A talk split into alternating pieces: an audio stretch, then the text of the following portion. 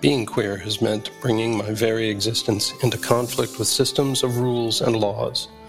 Being Christian has meant being brought up in the knowledge of how much I was loved.